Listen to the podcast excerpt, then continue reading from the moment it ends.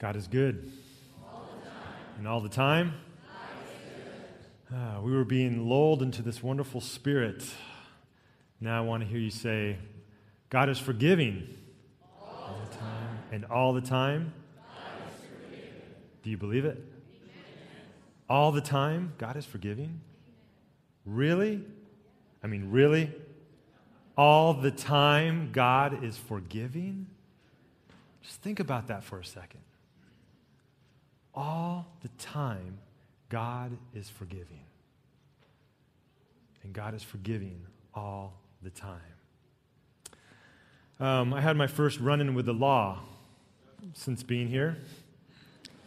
I say first because there'll probably be a second, uh, mostly because of my wife. But no, I'm just kidding. Just making sure you're staying with me. She's not here today, so I can talk quite a bit about her. I'm going to use her in every illustration.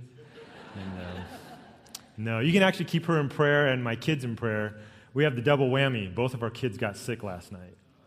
So they're at the Church of Urgent Care this morning, getting some healing, hopefully. Uh, they're getting some medication and hopefully get them better. But I did have my first run in with the law not too long ago. I was, uh, I was driving, and um, I got caught on a technicality. You know, you never get caught for doing something wrong, you get caught on a technicality. And so I was driving, and um, I, you know, because God is gracious to me um, all the time, I was coming to a stop sign and I saw the police officer hiding over there to my right. It was a, a three way stop, if I remember correctly. And I, I pulled up and I saw him, and I'm like, okay, you know, I'm just making sure you do everything right. See, because, you know, I've had experience from the past that, uh, you know, they can tell when you stop not versus when you roll through a stop because they can see in your wills, when they can see it clearly, they know you've stopped completely. So I stopped. I looked at him and smiled just so he would know that I'm aware of what he's up to. And then I proceeded through going, I did that all right. And then the next thing I know, I saw these flashing lights behind me. I don't think he enjoyed my confidence that morning. And, and you know, I love the law. I love law enforcement. And I love, I mean, the law is good. I mean, just think about it. Would you want to live in a town, in a city, in a county that has no law? That would be pretty scary. So I love the law. I mean, I love, just think if everybody lived according to the law, everything would be perfect. Now, whether there's love or not is another question. But I just, don't you just feel so much love, you know, from when, when, when you see those lights behind you, you just get this warm fuzzy you know, it's just kind of this, oh, I can't wait to expect and experience the love that's going to come towards me on this. And so he, uh, I pull over to the side. I realized that he wasn't going to, it was me he was after, not the people in front of me. And I pulled over and, and he walked up to my window. And of course, his first question is what? We have a lot of experienced people in this room, don't we? not usually, well, as I remember it, because it's so fresh, he didn't ask me for driver, uh, driver's license and registration. He asked me, Do you know why I pulled you over? Of course, we always know, right? Or we don't know. Or if we know, we play dumb. No, officer, I really don't have any idea why you pulled me over. And I was saying, I really didn't. I mean, I came to a complete stop. And he says, Well, you, you went across that white line. My feelings exactly. Oh. you rolled across that front line. You need to stop before the white line. See, I came to a complete stop, everything. But the law got me. Bam, right there. And I said, okay, I wasn't aware of that. You know, I, I, guess, I guess I'm guilty. So he just, just a minute, I'll be back. And he goes back and I'm sitting there, you know, not, I didn't even get far from my neighborhood.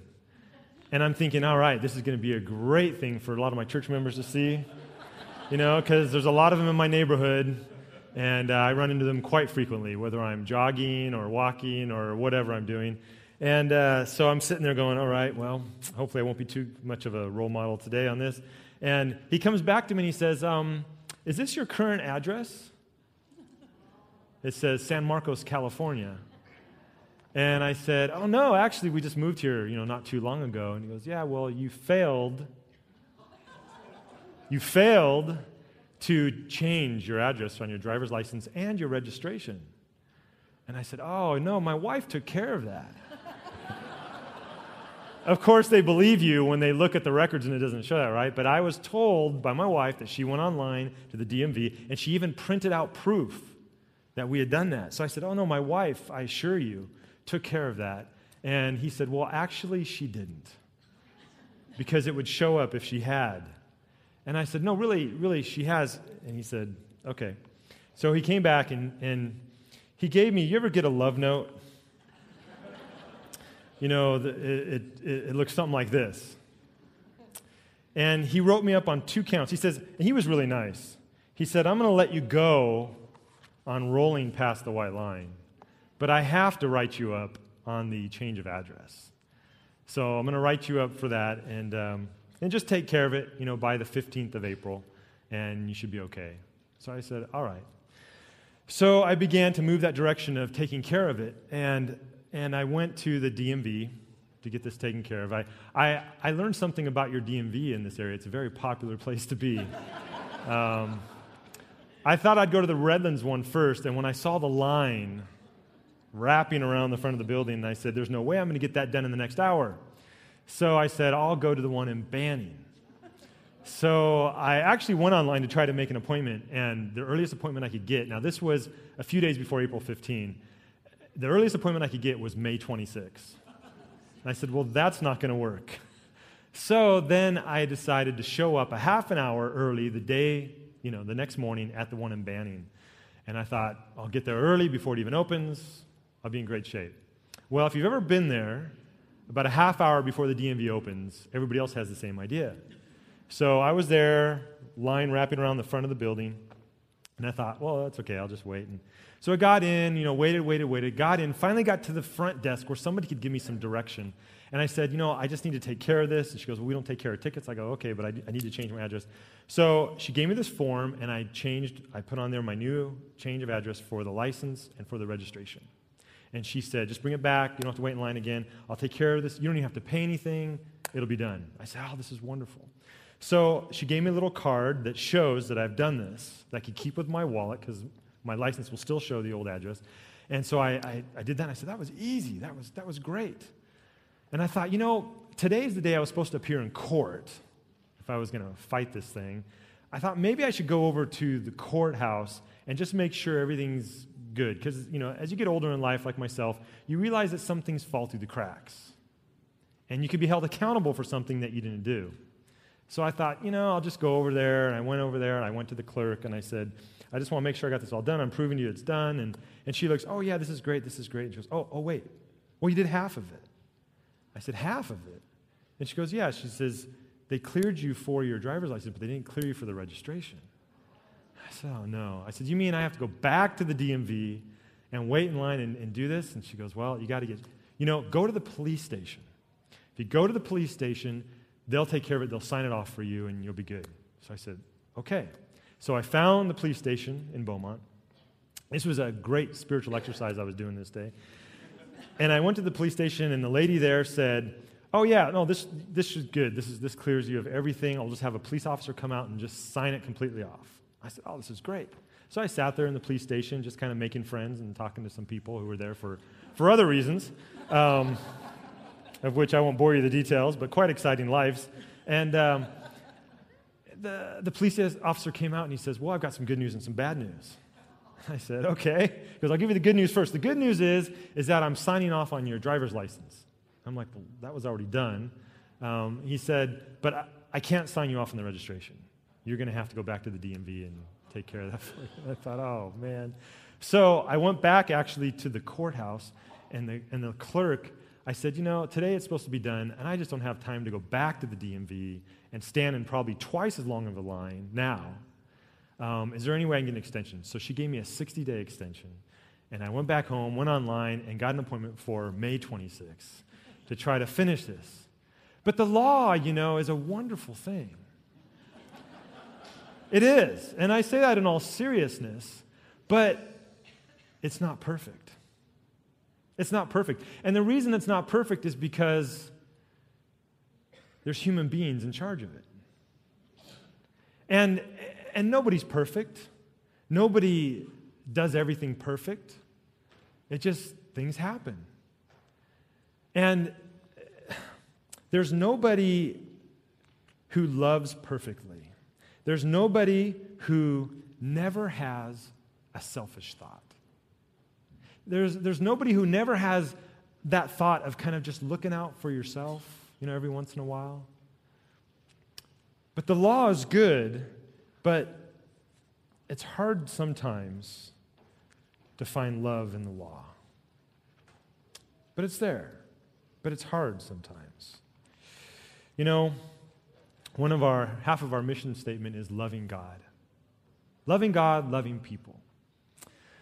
How do we grow more in love with God? Is it from the law? There's a lot of good in the law. There's things in the law that if I give my attention to it, I might experience more of God's love. But, but how about my love for God? Does it grow more from doing the right thing consistently? Does my love for God grow more if, if I consistently pay my tithes and offerings? I mean, that's a great thing. Does my love for God grow more if I pray for my enemies, if I turn the other cheek, if, I, if I'm consistently present with the church body? Is, does my love for God grow more maybe if I accept a call into full time ministry and really devote my whole life to Him? Will my love for God grow more? I'm not sure about that. But I am sure of something that Jesus taught a Pharisee one day in the book of Luke. In the book of Luke, chapter 7, verses 36 through 50, Jesus is invited by a Pharisee to come to his house and to dine with him. The Pharisees, uh, just before this, were giving Jesus some trouble. They weren't too sure if they wanted to really believe that he was the one. Jesus had been uh, in Luke chapter 7, it says, healing many, many people of sickness and of blindness and all kinds of diseases and casting out demons. For many people, he had been doing this.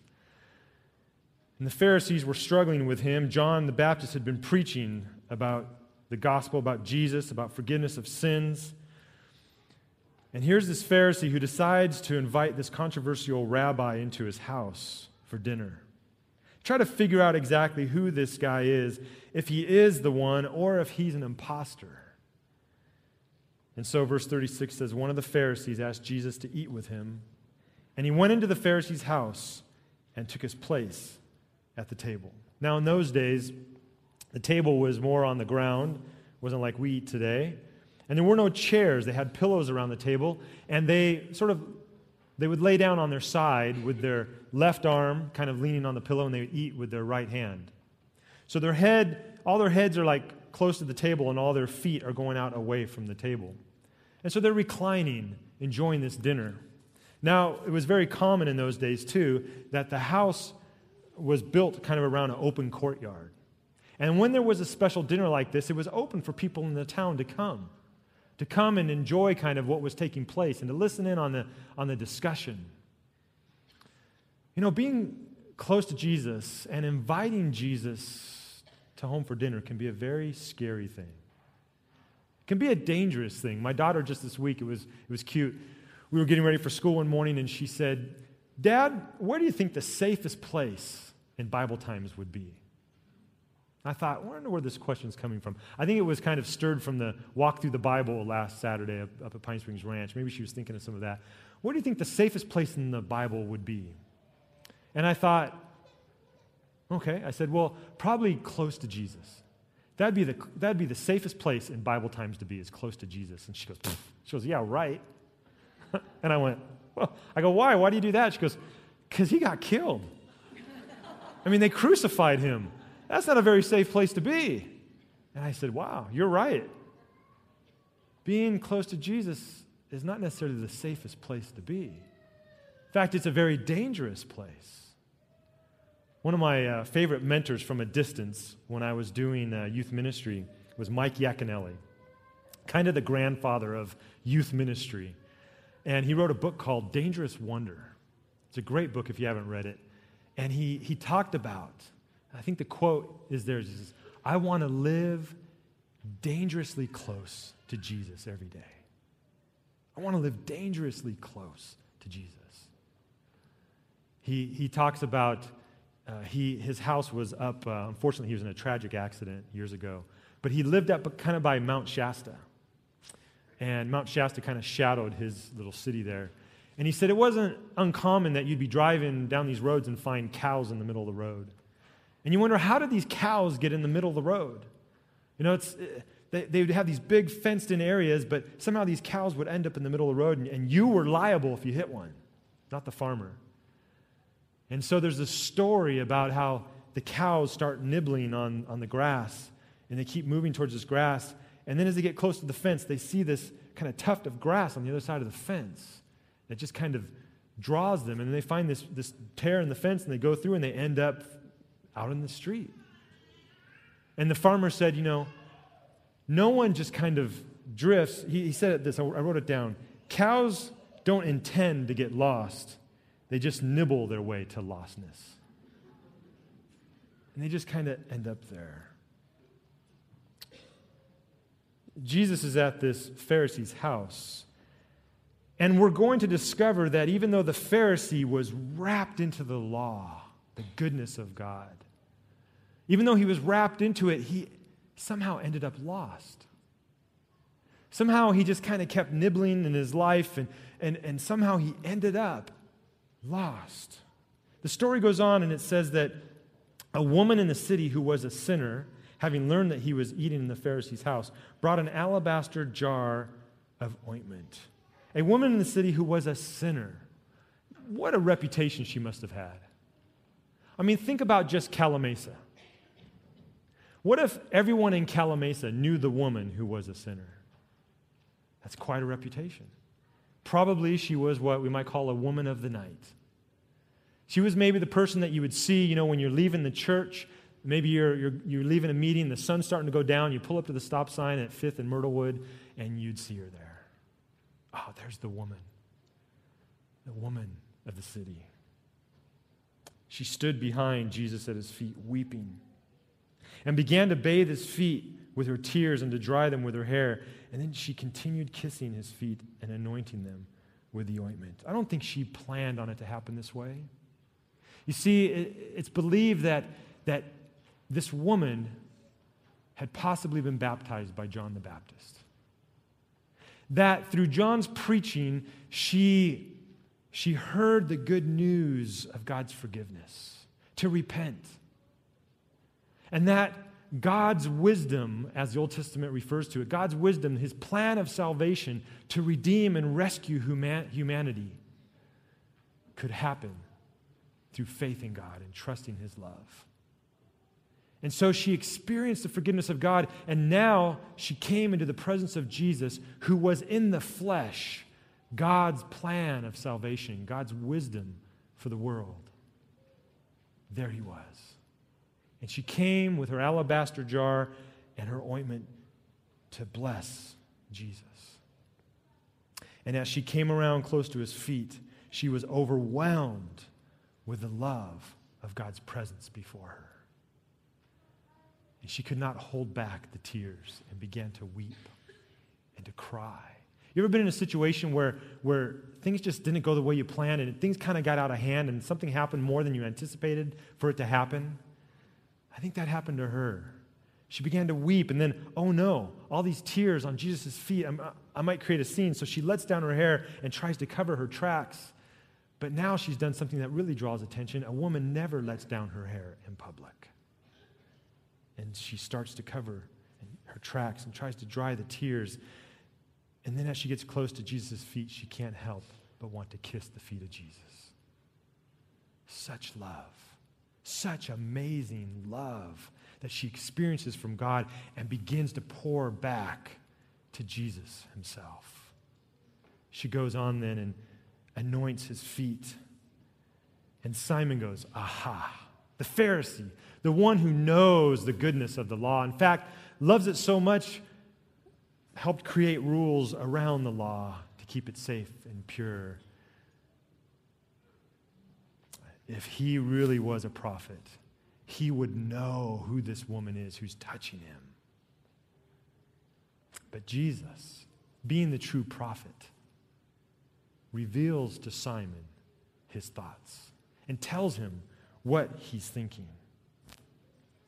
In verse 39, it says the words that Simon said If this man were a prophet, he would have known who and what kind of woman this is who's touching him, that she's a sinner. Jesus spoke up and said to him, Simon, I have something to say to you. Teacher, he replied, Speak. And so Jesus lures Simon into a riddle. He says a certain creditor had two debtors. One owed 500 denarii and the other 50. When they could not pay, he canceled the debts for both of them. Now, which of them will love him more? Simon sits there. And I, and I have to imagine that Simon's sitting there going, okay, this sounds way too easy. This just, this is so easy and so obvious, but oh, do I answer what I'm thinking? This is my house. I've got this guy here, and I'm, I want to expose him for who he is, but, well, I suppose the one for whom he canceled the greater debt. Hmm. And Jesus said to him, You have judged rightly. Simon was good at judging rightly. You see, interestingly enough, here we had two very religious people Jesus and the Pharisee. One that says righteousness is that in which we keep the law pure and holy, and we make sure that we let others know what is pure and holy with the law, and we stay away from people who are not pure and holy. And the other one, the other righteousness of the controversial rabbi, is one that says the righteousness of God is one that goes to the people who are not holy and pure and law abiders. And we go and we bring the faithful love of God into their presence. That is the righteousness of God. And so here's this woman. And these two men dialoguing with the dinner guests. And Jesus continues to open Simon's eyes. He reveals to him that you may be the host entitled tonight, but tonight, the real hostess is this woman. You see, she has really taken me into her home. She really has let me come into her being while you did not do the things that a hostess would typically do. Give me water to wash my dirty feet from the journey, and give me oil to soothe my head from the hot day's journey, and to give me the kiss of fellowship and friendship and peace. This woman you see right here that's been touching my feet, she has not stopped kissing my feet since I've been here. She has been washing my feet with her tears and drying them with her hair, and she has anointed me. She truly is the hostess. She truly is the one who has really received God's presence.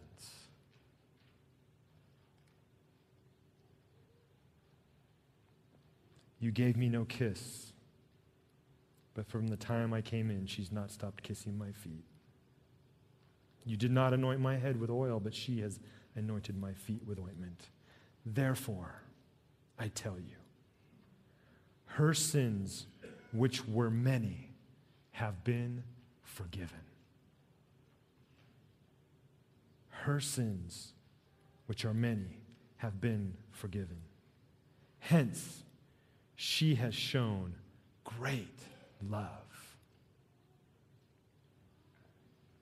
But the one to whom little is forgiven loves little.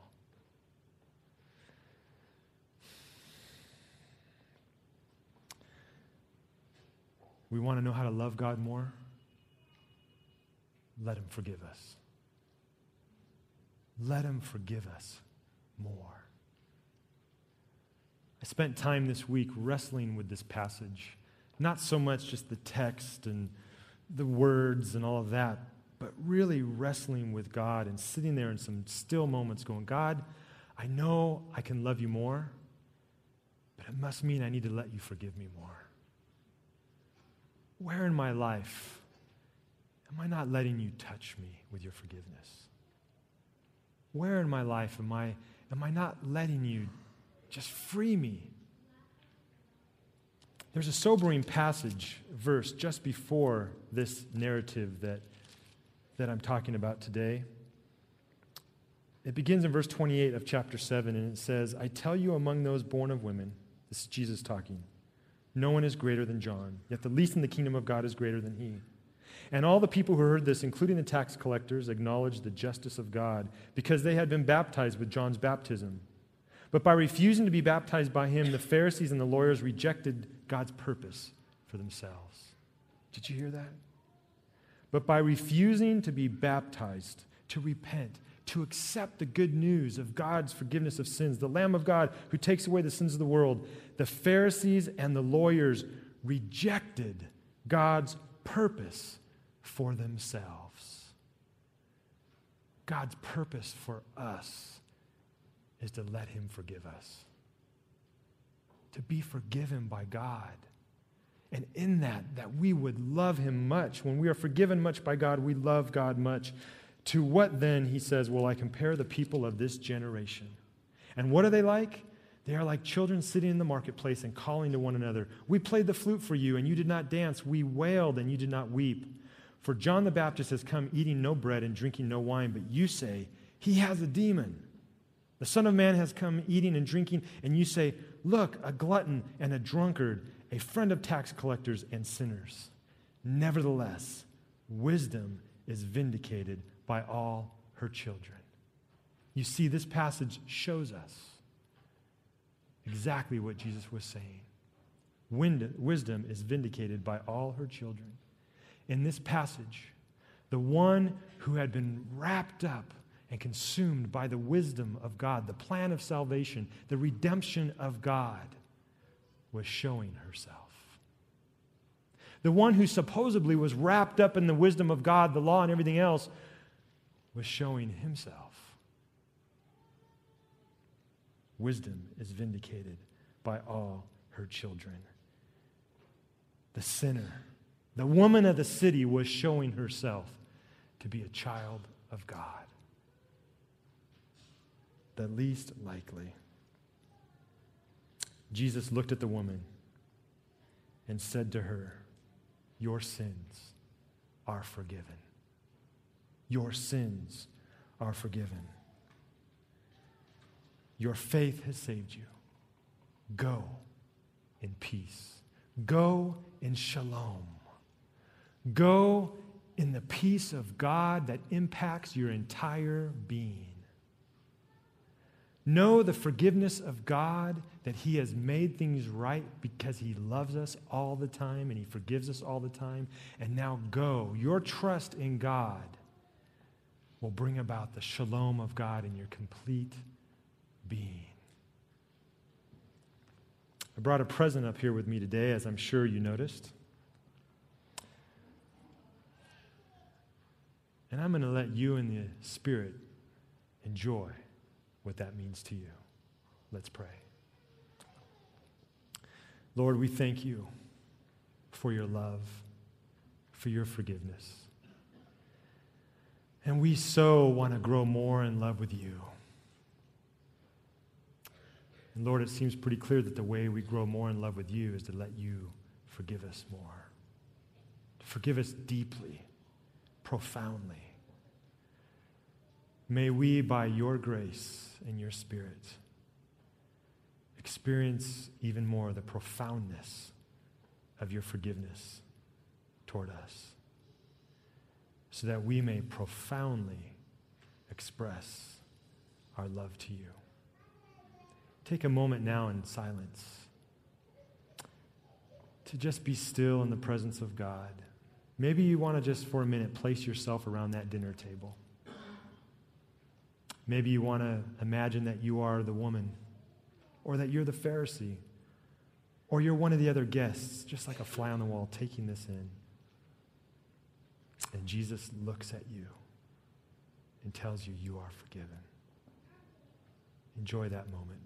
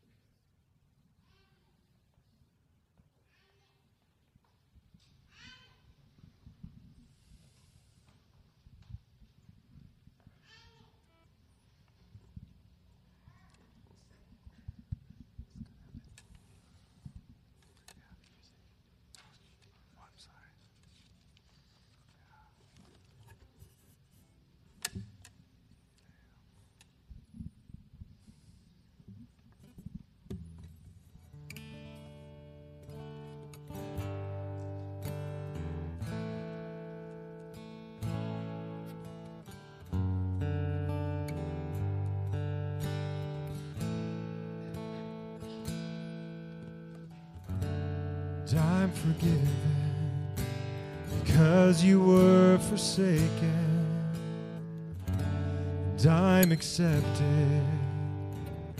You were condemned, and I'm alive and well.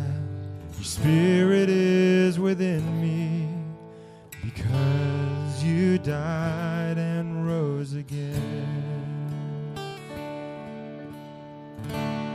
Amazing love, how can it be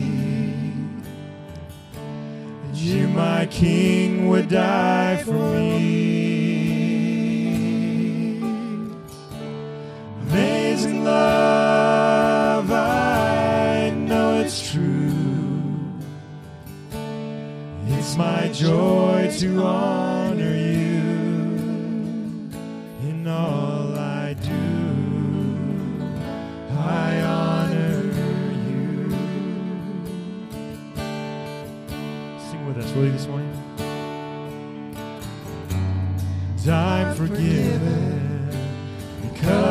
were forsaken. I'm accepted. You were condemned. I'm alive and well. Your spirit is within me because you died and rose again. Sing about his amazing love.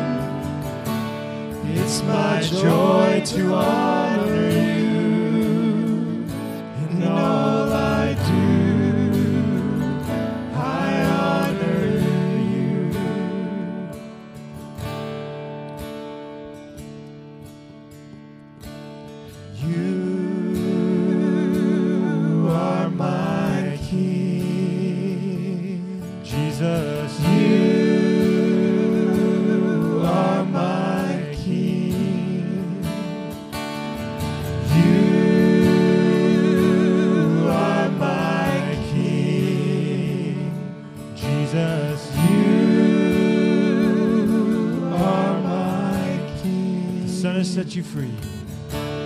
If the Son has set you free, you are free indeed.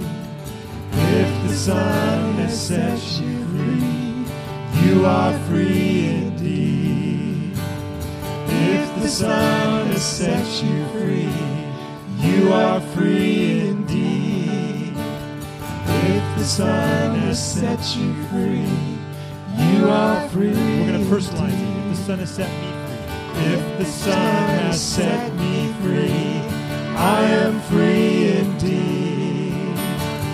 If the Son has set me free, I am free indeed. Amazing love. Amazing love, how can it be that you, my King would die for me.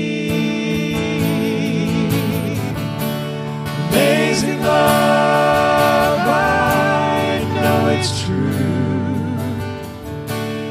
It's my joy to honor